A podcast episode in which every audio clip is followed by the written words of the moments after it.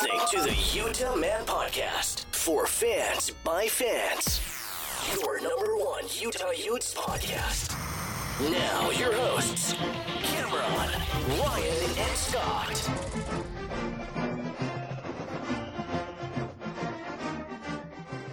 All right, welcome on into the Utah Man podcast. On this episode, we're going to be talking about the terrible game of Utah Arizona State and looking forward to Utah going to Eugene to take on the Ducks. I'm Cameron, and we got Ryan, Hey, Ute Nation. and we have Scott. I am here. I showed up. At least you did. Utah didn't come out of locker room. I Can't am say- here. Can't say the same about the team. Yikes, that was bad. Good golly! So Utah falls thirty to ten, and I, a twenty point loss. It wasn't even. A, it wasn't even that It close. felt it felt worse than It that. was tw- let's be honest, it was a 27 point loss. garbage garbage TDs don't count. when they scored that touchdown, I didn't even get out of my seat or clap. I was like, they don't deserve it. That was uh I want to say uncharacteristic, but I'm not sure that it is. It's just it's it's like we've hit our November stride in October. Unfortunately. But did did we really see that type of performance coming though? yes, Really? I did. I called it before the season started. Three points. You saw that coming. Three points Well, I didn't, against I'm not going to say three points, but I knew going in with. uh All hell Cameron. Thank you. I I I said this going in with first year starting quarterback with a brand new OC, a brand new offense. This game was expected. A young quarterback, a young OC, they're gonna lose a game they shouldn't lose. This is that game. Are there more? Maybe, but it was bound to happen well, they you don't can't go through college football with that much experience and be flawless all season. well, if they don't get it fixed, there's gonna be more than that one. Well, I mean, I think I think it's easy for any fan base. You know, you follow the team so closely as as many of us do from you know off season through spring into fall camp, and everybody's expectations get pretty high, even when maybe they they shouldn't have. And uh, this this regardless of what we all maybe painted over it, it's a rebuilding year, and a lot of young talent we lost a lot of talent. And and we're seeing that. We're seeing guys just not ready to play guys not maybe ready to be in starting positions. I, I don't I don't I really don't think it's a it's a knock on our talent. I just don't I just don't think we're ready. I think I think we're we're pretty young in too many spots and you put that I mean we're young at the OC position no, nobody wants to talk about that because we all have just been praising Troy Taylor, but he's showing that, you know, he's learning how to call games and how to prepare teams at the Pac 12 level. And what, two years ago, he was coaching high school ball. Yeah. I, Last year, he was in the Big Sky. And he did on Saturday. I mean, he, I mean, it really was not a good performance. We've had three consecutive losses and three teams whose players after the game have said how they, through film study, they knew exactly what we were going to do. I mean, it it does not matter who our OC is. That is the statement from every opposing defense over the last decade at Utah. Well, the three of us. Well, I'm gonna. Spe- I'll speak for myself. I don't know X's and O's when it comes to football, but Well, all hell Cameron does. Thank you. but when guys like me see them line up in certain formations, you know what's coming. So, wh- what does he expect from coaches who have been in? This is their profession. They they obviously know what's coming. I think every level they know what's coming in Division One football. You never get surprised. Coaches don't get surprised. They know teams' tendencies. They know what they like to run. Even Bradlee Anae said after the game that they knew what Arizona State was going to run. So, are you going to say that Arizona State's offensive coordinator is bad, Scott? Did you see our defense? I would beg to differ that we didn't know what they were doing. No, Bradlee Anae said they didn't do anything different from film. We knew what they were going to come out and run. We just didn't execute. That's what it, that's what it comes down to. Whittingham today basically said it was technique on the edges that cost him the game. On the defensive On the side. defensive on the side of the defensive ball. side. And on the offensive side, it was the edges, it was the middle, it was the the underbelly, it was over the top. It was everywhere. I do want to get to one point that you said earlier, Scott. You said that it's just not the time, right? It's rebuilding. I honestly think that this team reminds me of Washington from two years ago, 2015 Washington. It was Jake Browning's freshman year. They went seven and six overall, four and five in Pac-12, and they lost to Arizona State 27 to 17 and Arizona State finished with a losing record that year. And look at Washington now. I'm not saying that Yeah, Washington now scored Well, seven against Arizona State. they were in the week. playoffs last year. Oh, I I, They're I understand your okay. point. I understand. So what and what I mean is I'm not saying that Utah is a year away from the playoffs or even 2 years away from the playoffs. But that's where I'm seeing this team and I know Whittingham said that blaming youth is bullcrap. I fully believe that that you can't just mark up a loss and say, "Oh, it's just youth. We can't do anything about it." But it's just got to keep those expectations in reality. A young quarterback, a young OC, we're going to have growing pains. Oh, most definitely. I, I, I just don't think anybody anticipated it quite like this. And it was just, I mean, it was just, I think the thing that kind of bothered me about that game was we lost to Stanford. We lost to uh, USC. Two good teams. We didn't, it's okay to lose. It's okay to get beat because there's other good teams in this conference. I just felt like, man, we didn't even show up. There was no, there was no fire. There was just no, no urgency.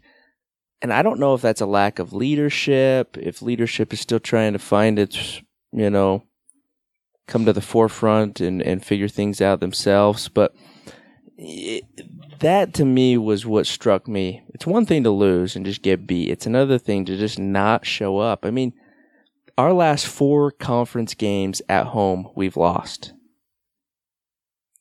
Rice Eccles sells out every game. The fans are there. The fans are ready to cheer. And, and over those last four conference games, the team has just not shown up. You go, you go back to uh, Oregon last year, and uh, and what we've seen this year.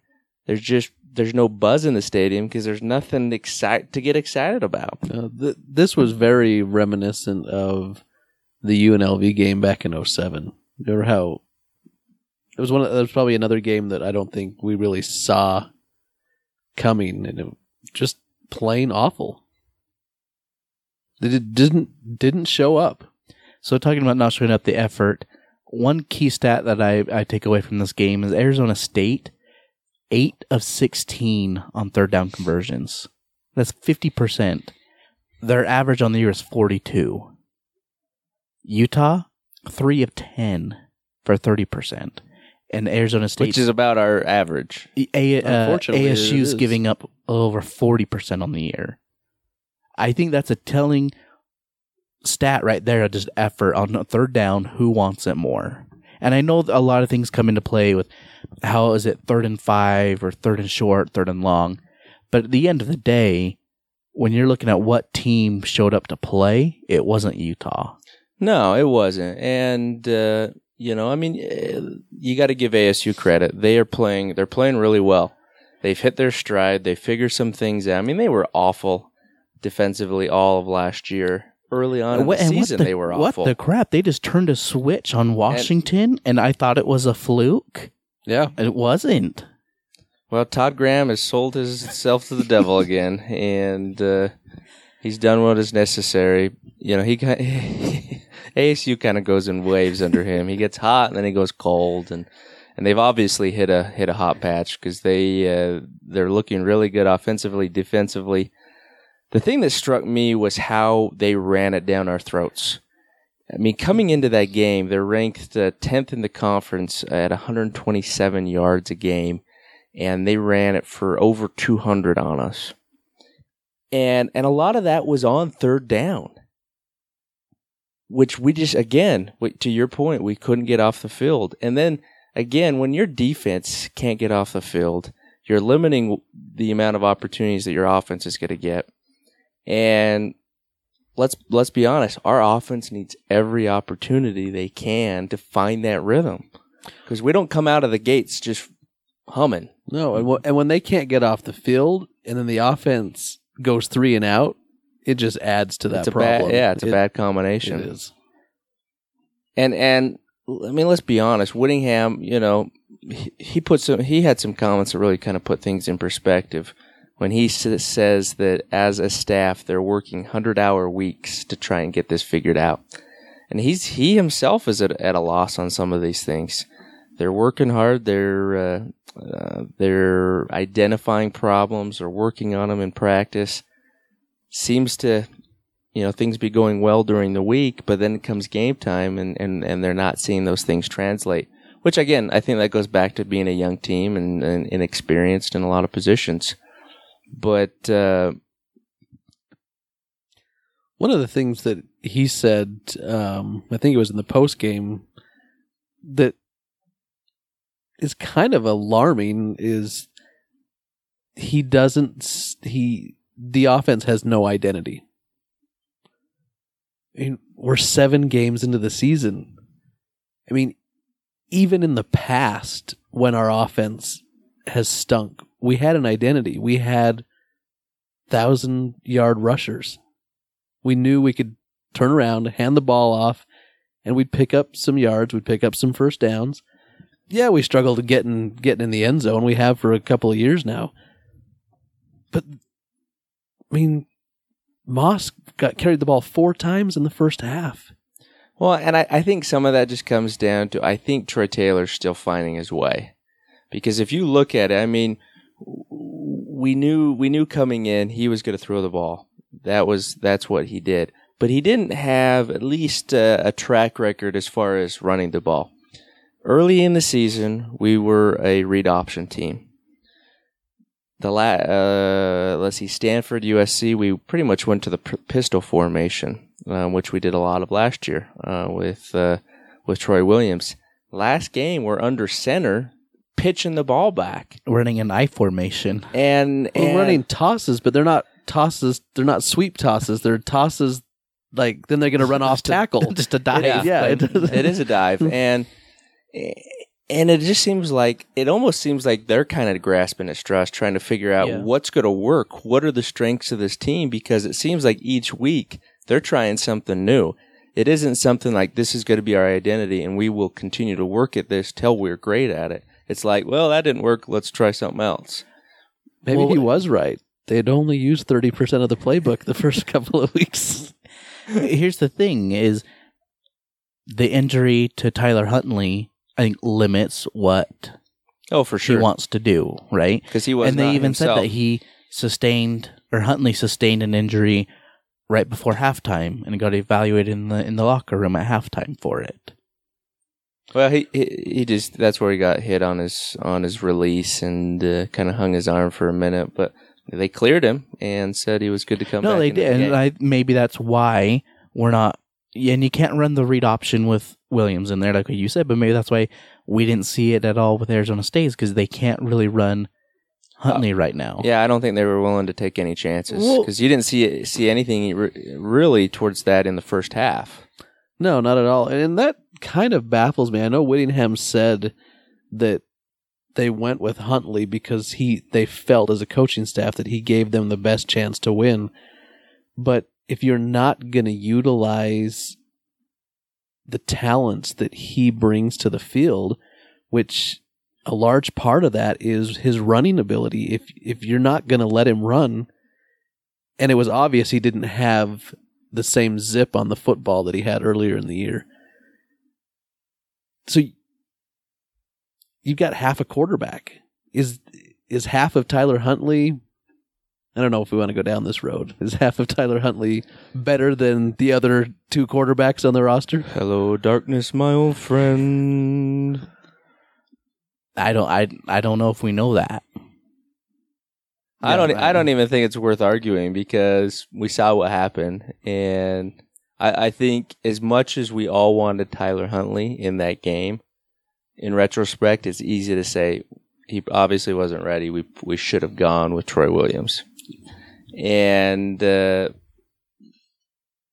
but you know the coaches. The, you know you you you put out some Twitter polls today on that very topic. I did. The question was Are the coaches mishandling the QB position? The choices were definitely no or Troy Williams, high school coach, was right. D all of the above. It was actually an overwhelming no from all you out in Twitterland. You don't feel that the QB position is being mishandled.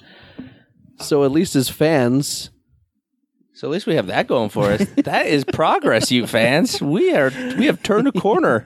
at least as fans, we feel like or we feel like Tyler Huntley should be the quarterback. I think I think the the allegiance to Tyler Huntley is so strong that even if things are being screwed up, people aren't going to admit it. Oh, he got a standing ovation for running out on the field. yeah, he did. And Troy was over there at the sideline going, "Son of a." Where was those cheers when I took the failed yet? Just a hypothetical. Scott, you threw out maybe there's some lacking leadership. With Williams being a captain, is there a lack of leadership?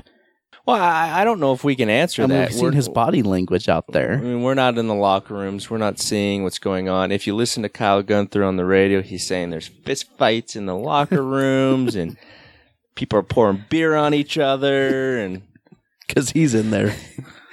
because he shows up to practice. But um, side note, no, I, I don't think that we really know, and I'm not sure if it's real fair to to say. But I would, it does come across that is there leadership out there? Are guys stepping to the forefront and demanding that guys don't make mistakes, that they know their assignments going into the games? I mean, we saw, you know, wide receivers run running wrong routes.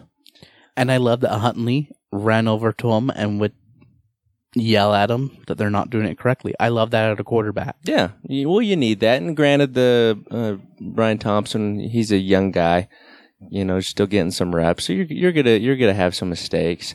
But I mean, even from from Kylie Fitts and uh, and our uh, and Bradlee Anae, we we finally got our starters back. And and Whittingham said that we were just making mistakes on the edges in in the run game and.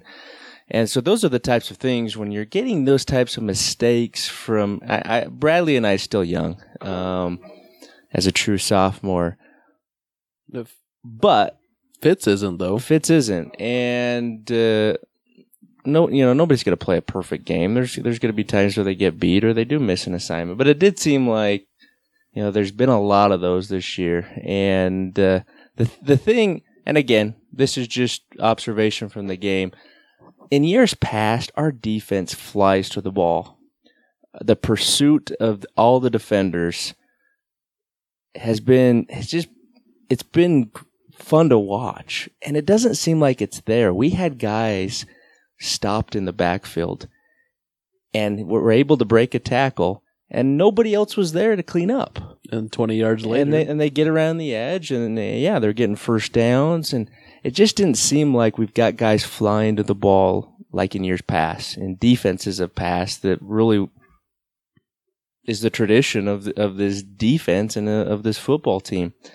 And to me, that's what's a little disappointing. And I get that you're we're young, but being uh, simply hustling and and gang tackling just doesn't seem to be there. I think Scott, you bring up a good point. So Ryan, you threw out a poll as well. That was what's wrong with Utah's pass rush? Injuries, lack of quality depth, talent, or coaching. And injuries is leading that poll. Um, but I, I want to read this. Here's Johnny at Johnny J20 said, We don't have that guy who can constantly get pressure like Pita, Nate, or Hunter like we've had for the last decade plus. I, I think there's definitely truth to There is that. some truth to that. I mean, you hear the coaches talk all the time that it starts up front. It it's not starting up front right now. I mean, the pass rush is non-existent. We've had one sack in 3 games. and it came from a linebacker on a blitz. I mean, even the as good as we think Lowell and Mokofisi are, they're they're not getting penetration. They're not stopping the run like we've seen in the past. The edges are getting uh, getting eaten up on the edges, and then I know it doesn't help when you're missing Tauteoli and Chase Hansen on the backside either, and then their replacements get kicked out of the game. I mean, you're just that's that's just bad. But Well, but and I do agree. I do agree that to an, to an extent, do we have that guy? Do we have that elite pass rusher? But in limited reps last year, we saw that out, out of Bradlee Anae. Now, granted, I understand it was late in games. Maybe he's going up at that point against some, you know, second second string O linemen, but he showed last year the ability to get to the quarterback in multiple games. We've seen it from Fitts. And again, yeah, they have not been able to stay healthy. So that's that's definitely going to play a part. And hopefully, as they get healthy, if they're able to, we're going to see some progress in that. But that that's what has taken me by, back by a little bit of a surprise is the fact that we just there's no pass rush, and and even if you're going to give, you're going to sacrifice the pass rush, then you should be able to keep everybody in position to stop the run. Should be able to do one of the two. yeah, And and you're really not seeing it. Granted, they were great against Stanford, and they were they were pretty darn good against USC early, but they they did they ran out of gas and and they were awful late in that USC game, and then really just never got it going against ASU. So to me, the the defensive line um, on uh, on the defense is my biggest disappointment. Linebackers, they are what we expected of them. Secondary, in my opinion, has still exceeded expectations because they're re- they're being asked to re- to defend and cover guys longer because we can't get to the quarterback. yeah. So their job is becoming more uh, be- becoming tougher for that very reason. So it does. It starts with the defense, and until they can actually get some pressure and figure some things out, I mean, I don't, I don't know if things are going to change. You know, we used to rely on our defense, say, okay, they're going to keep, they're going to keep the team under, you know, twenty points. I'm not sure with this current team if that's a realistic expectation going down the rest of the season this puts even more pressure on the offense. We have got to start scoring points because I don't think we've got the defense this year that we can just say, go win us this game. I completely disagree. Okay. They're holding teams in the Pac 12 to manageable points that we should be winning games. I think the defense, yes, they've had some errors. They they held ASU to 20 points. I'm going to put 7 on the pick, touchdown, and then on the interception they got the field goal. Correct. If you hold a Pac 12 team to 20 points, you should win. And they did only hold the, they held them to 340 some odd Yeah, yards. I'm- I mean, and I'm not. I'm not but- giving them a but- pass. I'm not giving them a But how, pass. how'd the time have of no. possession Scott, let me talk. How'd I'm the not, time of possession look? And that's on the offense No, as not. well. It's the not. offense has got to sustain drives. The offense has got to help the defense out. But it's a two way street because you've got to get that other team off the field. Okay, it it is a two way street exactly. However, the defense they made mistakes. I'm not I'm not saying that they played a perfect game. They didn't. They gave way uh, over 200 yards. We talked about over 200 yards on the ground to ASU, who's not a very good rushing team this year. Pretty poor. Okay. And they're not getting pressure on the quarterback. However, d- with all those problems and still hold the team to 20 points, Well, because they're, they're doing they're doing what Utah does. They're they the bend don't break. They're giving up a ton of yards, but they're they're doing pretty good once they get in the red zone. They're they're forcing teams into field goals, which is great. okay, so the defense was on the field for 36 minutes. the offense was only on the field for 23. That's a whole freaking quarter Of that the defense played. Of course, it and is. only giving up 20 points. I'm not going to call it a win, but the offense has got to do more. Of course. The well, offense has got to do that's just what we spent The twenty minutes harping on. good Of enough. The defense is good enough to win us games. The offense has got to step up, and I don't know if it's Troy Taylor needs to get his butt up in the booth, if he needs to stop relying on the pass. But if if they if they want to change things around, the offense has got to help this defense out. Well, it's a team game. You've everybody's got to everybody's got to show up and play. My point is this defense is not as strong as years past, and there's really no denying that. I'm not I'm not saying they're a liability. They're not. But they're they're not as effective as the as defenses in years past, which was all my point is that's putting more pressure on the offense and you have to be able to score more points. This is the Pac 12. This is not the Mountain West. Teams have offenses outside of us.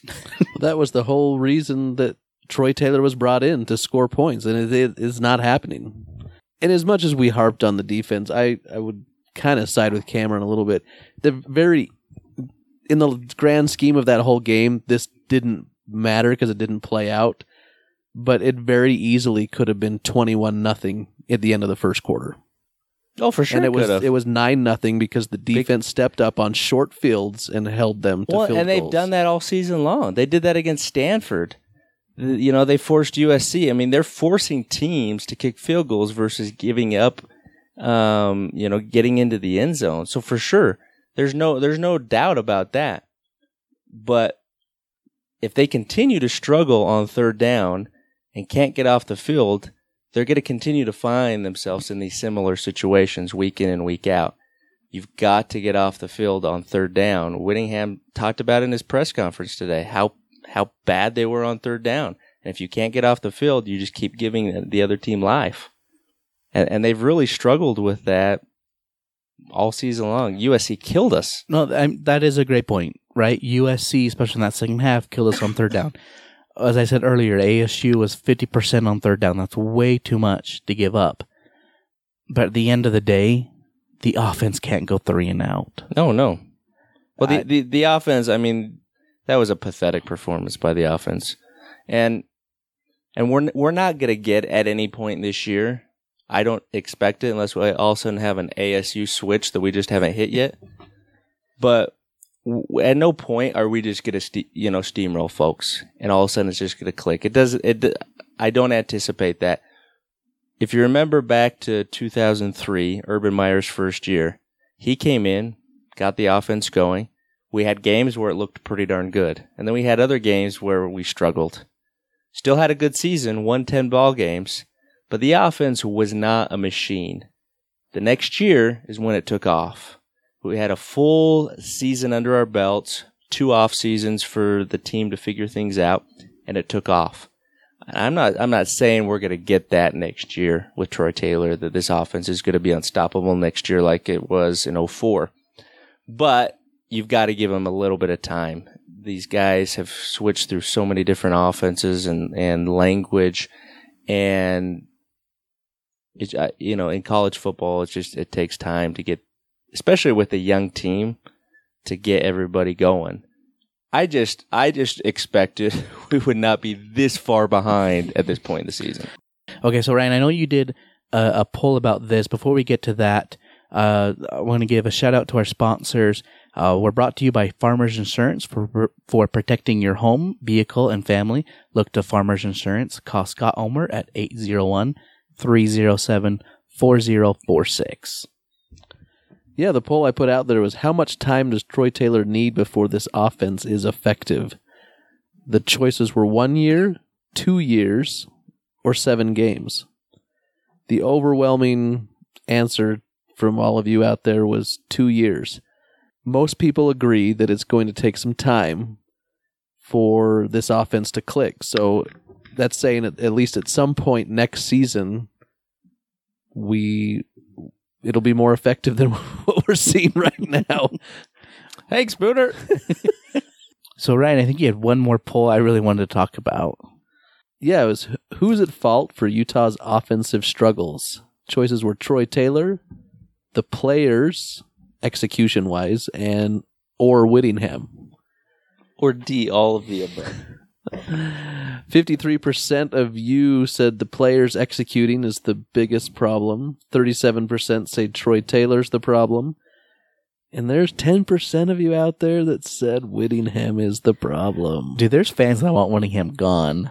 It's There are. ridiculous. I mean, don't get me wrong. He's not a perfect coach, and uh, but let's be honest, folks. We're not gonna we're not gonna run him off at this point. There there is something to the fact though that we are cursed in some ways offensively. I mean, it really doesn't matter who we bring in as OC. I mean, we could we could we could throw Cam in there next week and and I'll bet you we get similar performances. I hate him so much. That's a compliment, all wise one. I honestly hate Scott. No, but my point is, any of us could go in there. Well, you and- could turn and throw a pass to the sideline and throw a pick six. Couldn't I'm you? not. Well, I'm not talking about playing. But we seriously are cursed. There, there has somebody at some point has done something that has just put some bad juju over the program, and no coach has been able to figure it out. All right, so our next segment is brought to you by Optimism, and uh, that was a fun segment. Moving on. That's all you got on optimism? It's just All right, no, but let's talk about that for a minute. What what did you take away? What is there to take away positive from that game? Huntley's a fighter. Okay, He that's wasn't a hundred percent. He still gave it his all. Went out there and I saw a leader forming when wide receivers were making mistakes. He went up and got after him for it. I like that. As I said, I like that in a quarterback. Take away Huntley's a fighter, and he's becoming a leader on the and field. he he owned it in the press conference after the game too. Said I wasn't good enough. Or we weren't good enough, I think is what he what he said, but I mean that's that's taking ownership from the from that quarterback leader position. All right, peace. What do you got? We've got the best punter in the nation. That was mine. I knew I should have gone first. Ryan has to steal my answer. the only cheers in the stadium came from the punting outside of the fumble recovery that was shortly overturned. Mine would be on the same. We actually have a long snapper. That is good. Now he doesn't have much juice on the ball yet. It just kind of floats back there, but it's hitting the spot where it needs to. So we'll take it. Jesus. So anytime that you hit the right spot, you're gonna give Mitch the opportunity to pooch it on down there.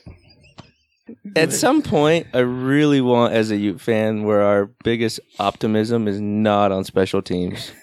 I mean, I'm I'm not asking that we just give up on special teams and we just become bad at it.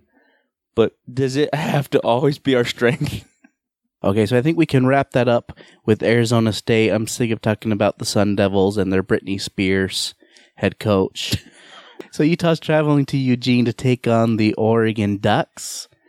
Oregon, kind of in the same boat as Utah. They've lost three straight Pac 12 games, but their starting quarterback, Justin Herbert, has been out, so they've been relying on a true freshman. And, And it's showing. it, so We need. I to, mean, even today, it sounds like we, he- we may Herbert need to like playing. Ace Ventura this thing and like kidnap him just in case. just Dan Marino him and his isotoners. Laces out, Dan.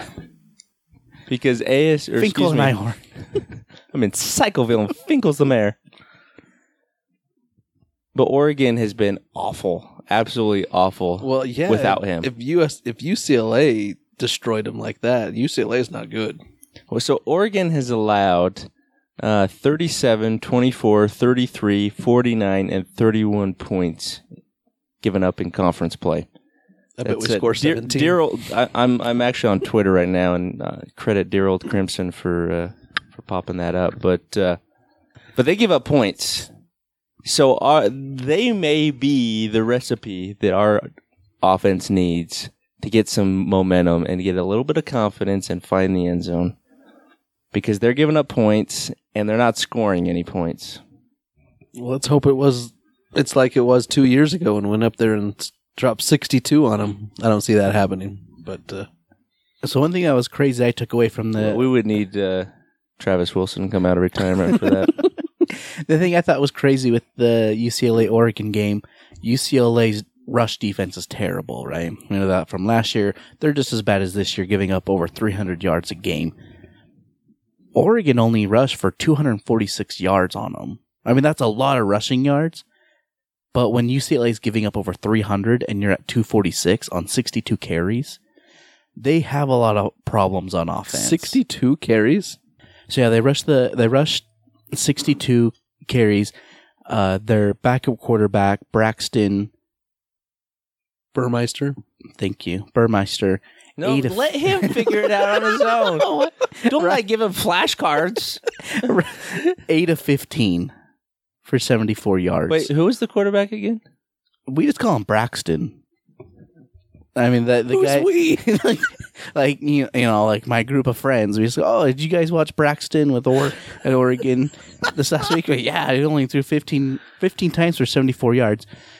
But I think that kind of shows that they don't really have a lot of faith in in this young quarterback. How many of those sixty-two were was the quarterback rushing? Sixteen.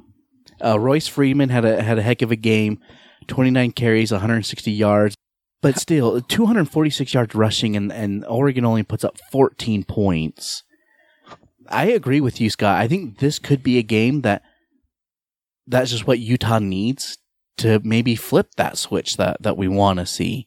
I agree, but the my biggest takeaway from that is Royce Freeman still plays for Oregon. I think it's been twelve years. I swear. I I think he was in the same recruiting class as that uh, Perry guy at, at Kansas. I think they came in the same year. John Peace was a senior in high school that year. No, he's he has been at Oregon forever, It seems that way. and and he's but he's been he's been very productive for them over these uh, these four years. So, yeah, I mean, I I suspect it's going to be a lot of the same. We're going to give up yards between the twenties, and hopefully, we're able to to keep them out of the end zone. Um, and then after that performance, you we have to have a breakout performance. We have got to find a way to start scoring some points, get some big plays.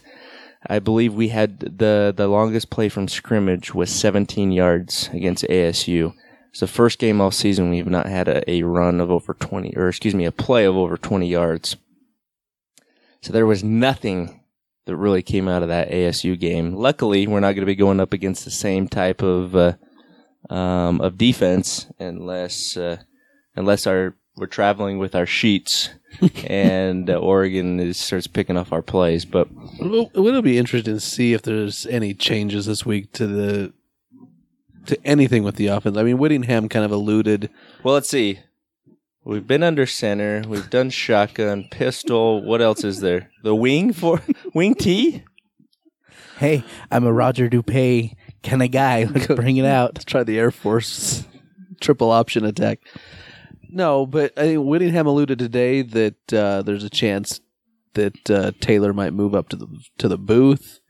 Um, It didn't sound like Taylor was interested in that, but, but it uh, sounds like Whittingham may force we him may, to. we may pull the head coaching card here and just tell him what he's doing. But he also talked about how they need to get away from some of the tendencies. It's apparent that there are some tendencies as you listen to the opposing defenses after each of the last couple of games.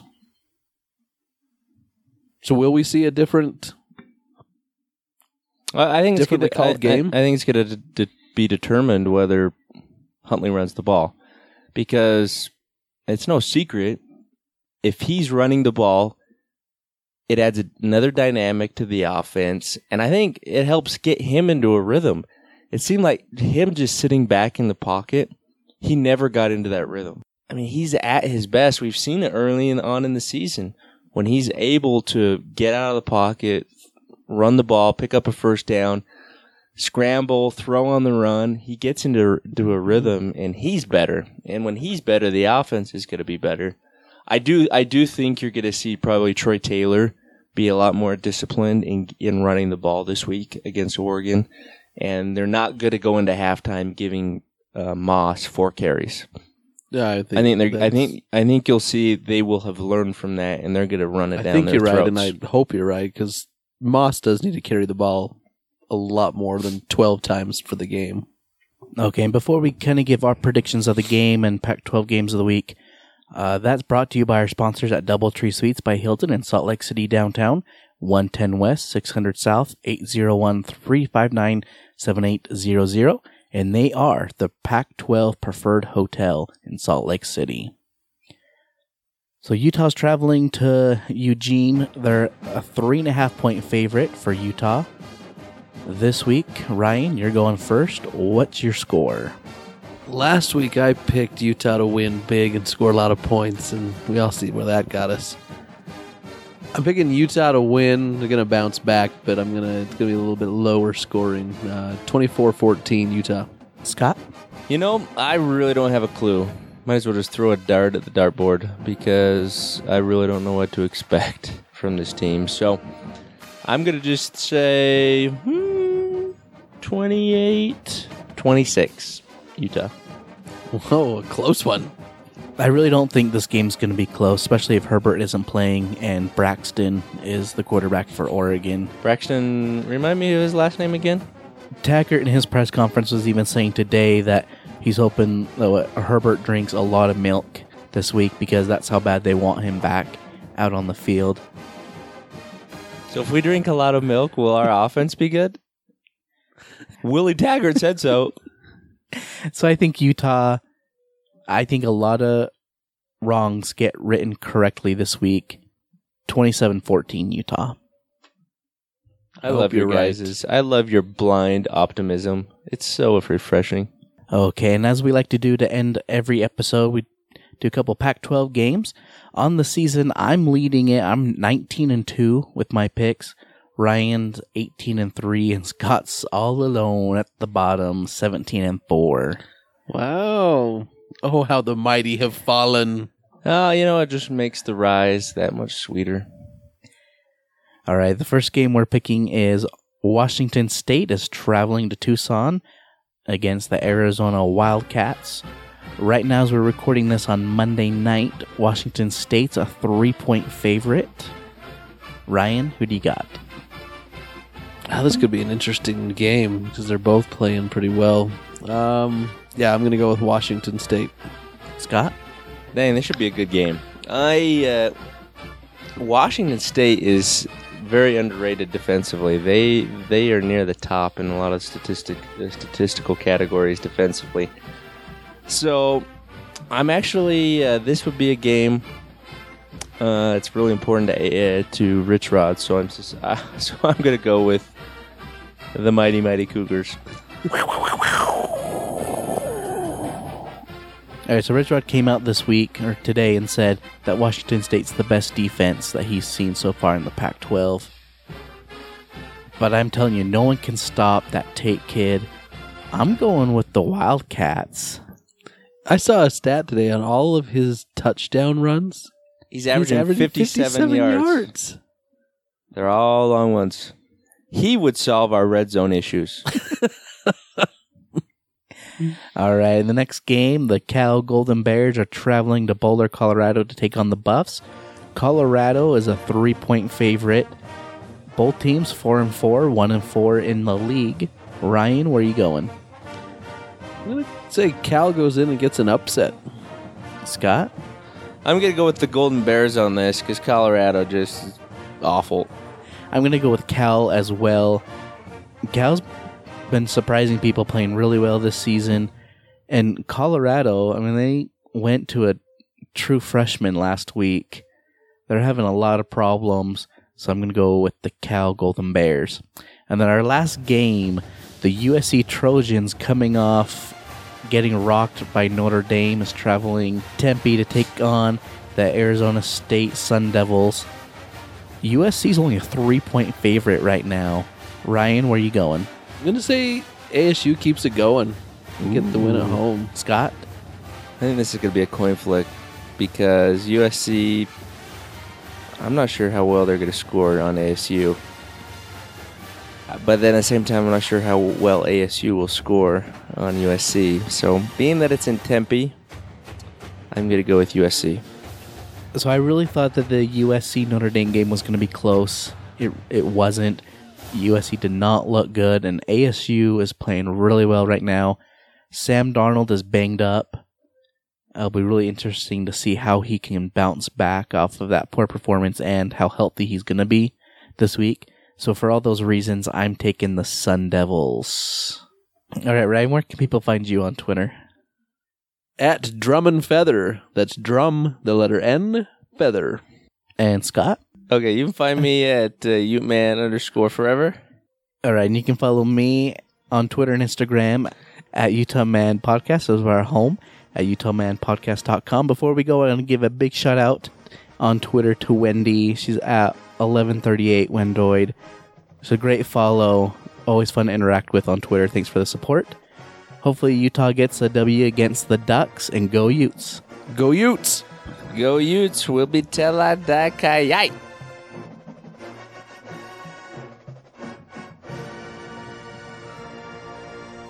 We're good. Let's cut it.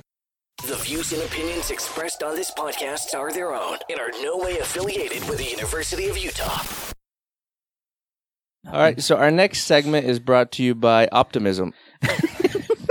and uh, that was a fun segment. Moving on. I feel like I'm in like a horror movie and there's like a girl in white singing upstairs. Just, just floating, I hope she comes to stab you. floating.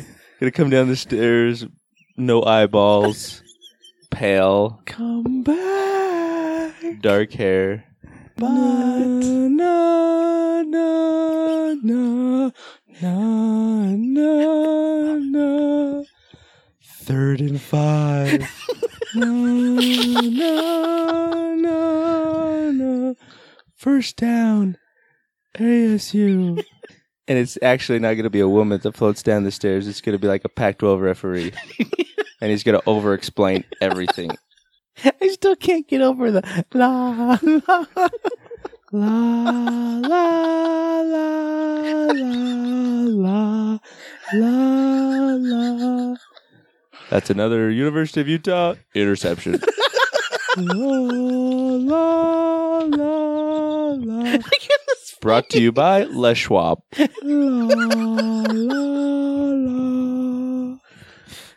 I'm going to call Scott for targeting. you have to miss the first half of next week's episode. Thank you. la, la, la, la. I'll be outside the outside the house, just outside the window. La, la, la. Oh shoot! you can't tell me this is not a horror flick. I'm serious. oh my gosh.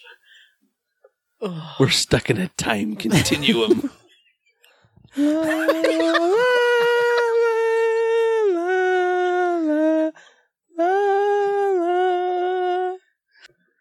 Todd Graham stealing plays again. la la. Quick, hide behind the sheet. La la la la. I can see you. the best part was there was four of them and they still got stolen.